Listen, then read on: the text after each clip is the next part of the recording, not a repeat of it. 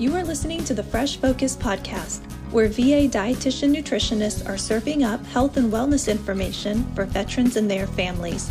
In addition to being in clinic, chatting over the phone, or using Video Connect, we are increasing your access with this podcast. Every year in March, we celebrate the Academy's National Nutrition Month, and this year's theme is Beyond the Table. These episodes provide you tips on how nutrition can not only help your health, but also the environment by reducing food waste. Hello, everyone, and welcome to another episode of Fresh Focus. It's National Nutrition Month, and we are excited to be here today. Most of us are aware of the benefits of a plant based diet and the joys of being able to produce our own food. When we prioritize plant foods and minimize processed ingredients, we not only improve our overall health, but we can also help protect the environment as well. Evidence supports that eating a plant based diet can help lower environmental impacts than a diet containing meat and dairy. However, fruits and vegetables are wasted at higher rates than meat. How can we eat for our health and the environment while minimizing this waste? We will be discussing gardening and composting to address this very issue. But first, let us start by telling you a little bit about ourselves, your hosts. I am Jennifer Clark, a registered dietitian nutritionist at the VA Ann Arbor Healthcare System in Ann Arbor, Michigan.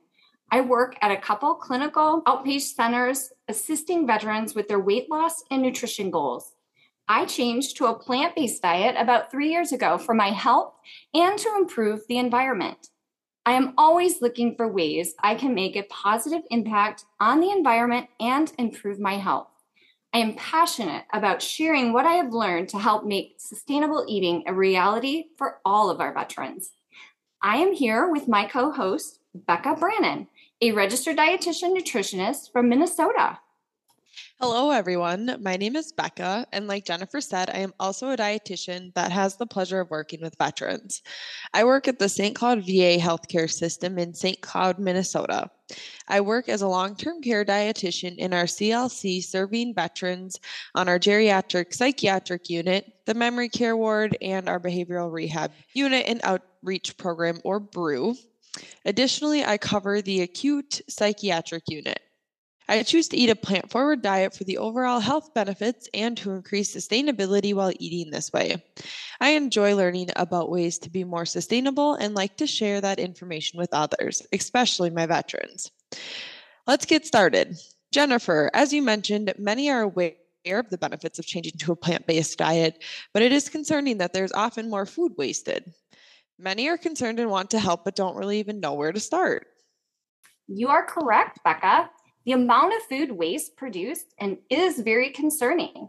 According to the US Food and Drug Administration, 30 to 40% of food in the United States gets wasted. On average, American households are throwing away 6.2 cups of food per week, with vegetables, fruits, and grains at the top of the list. This might not sound like much, but over an entire year's time, that would be enough to fill 360 medium sized takeout containers. This waste of otherwise edible food fills up landfills and generates greenhouse gas emissions. It also costs Americans billions of dollars annually. While this issue can feel overwhelming and our efforts may seem pointless, it is important to realize that even small lifestyle changes can have large impacts.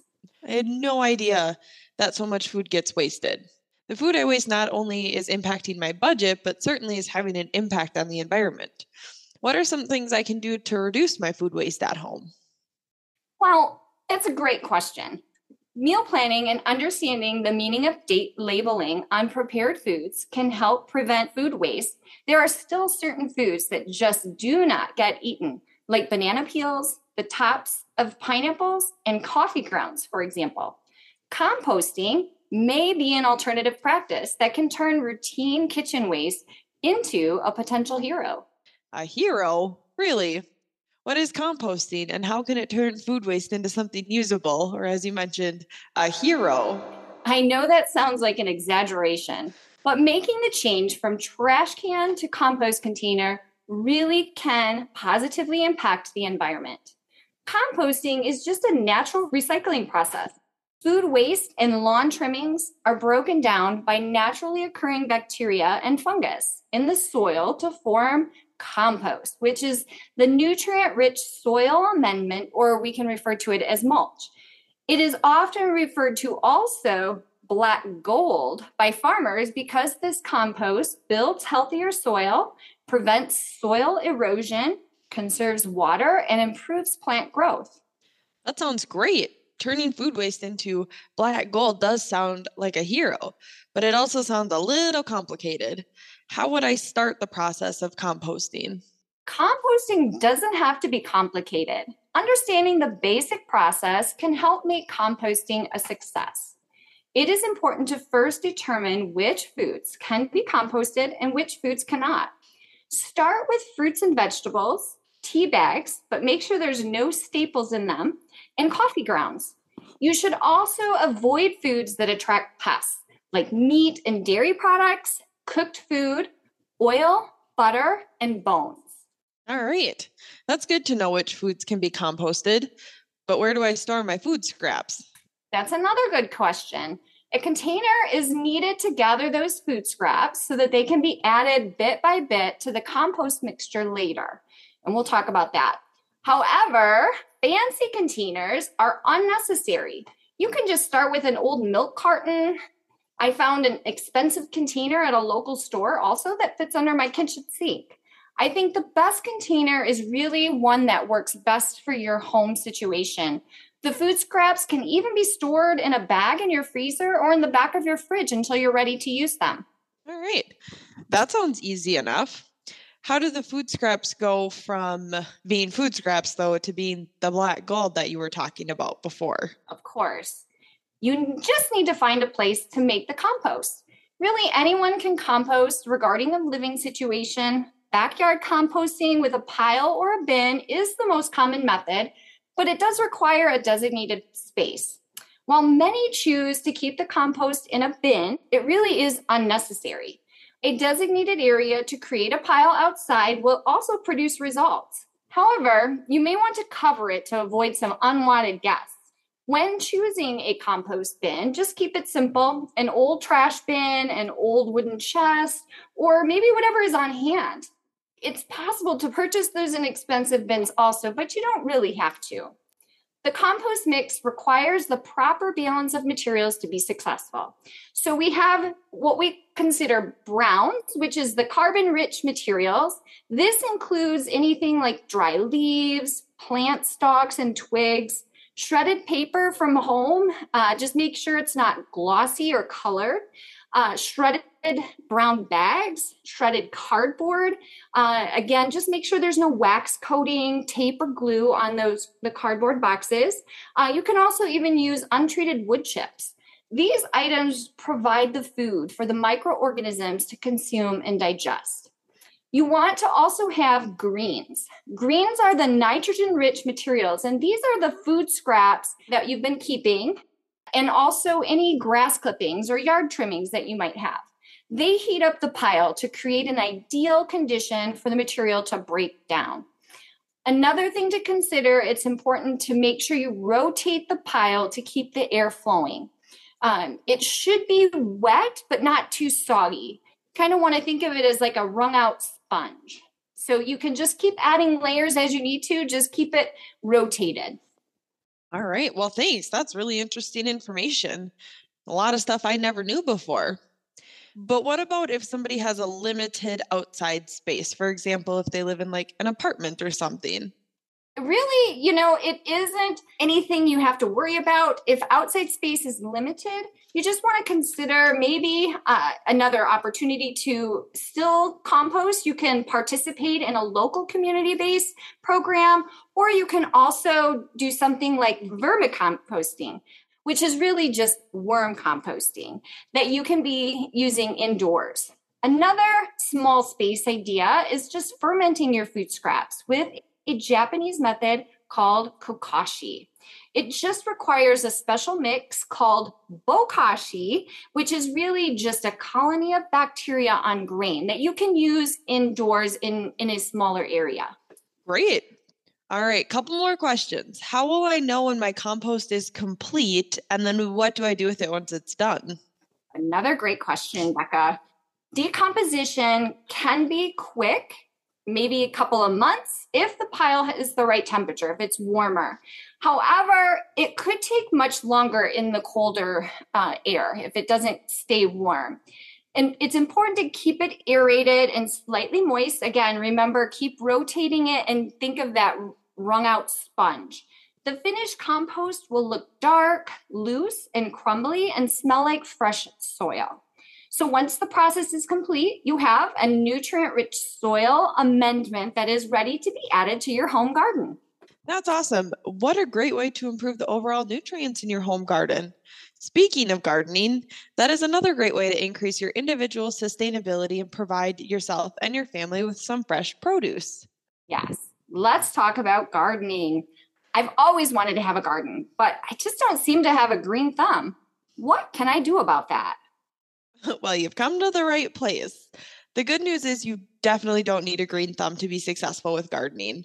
Gardening can be as easy or complex as you'd like it to be. If you're a novice to gardening, I'd recommend starting small with one or two plants and work your way up from there.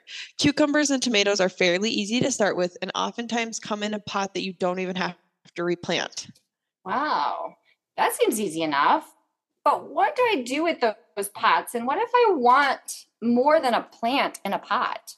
Well, like I mentioned, you can make it as complex or simple as you'd like. The potted plants are easy to start and to learn about when you're starting with gardening. There are also options like raised garden beds, garden plots, and even AeroGardens. Arrow gardens can be a little bit more on the expensive side and are great if you want to grow herbs and small vegetables. They come with pods of seeds, a bright light, and nutrition. The user just has to set up the small contraption, get water in the reservoir, and add the plant food as it tells you. Most can be purchased for about $150 on Amazon. That is really neat. But let's chat about the other types of gardening you mentioned. The raised bed and plot gardens sound interesting to me. All right. Yeah, I'd love to talk a little bit more about them. Um, I actually tried gardening with raised beds for the first time this past summer, and let me tell you, it was a learning curve, mostly because I haven't done any serious gardening before. It was a fun experience, though. The raised beds are, just as the name states, raised. They're typically wood boxes that are built up and off the ground, so they're easier to reach, which definitely helps if you have back problems. You can plan what you want to plant and then reading the directions on the plants and seeds you're planting to see how far apart the plants should go and how deep they should be in the soil. Plot gardens are what some might think of as a more traditional garden. It's just a plot of earth that is tilled up to be planted. This can be done like in your backyard, for example. Okay, well, that's cool. I'm glad you had a good time with your gardening experience. And options sound easy enough. So, what can you tell me about the benefits of gardening? I'm so glad you asked. Not only can it be sustainable for the person who plants the garden, tends to the garden, and harvests the produce, but it's also great for the earth. It helps to improve the air and soil quality, especially if you compost, like you talked about, to get those nutrients back in your soil. Gardening also helps protect local wildlife and pollinators, trying to keep those bees around and healthy, amongst other insects that help keep our ecosystems healthy. Finally, gardening can be budget friendly. I didn't realize that gardening had so many benefits. Tell me a bit more about the budget friendly piece, though. I think I can really get behind that. I definitely can tell you more. I'm certainly all all about budget friendly options. Although the startup cost for a garden can be a little bit spendy, the return on that investment is huge. Depending on your space at home, you can freeze most vegetables and herbs. You can also dehydrate herbs uh, herbs if you grow them um, and then crunch them up so you don't have to purchase them at the grocery store and then just store them in a jar like you would um, any other spice that you might purchase if you know someone that can help or that they're able to can foods, that's a great option for keeping produce as well.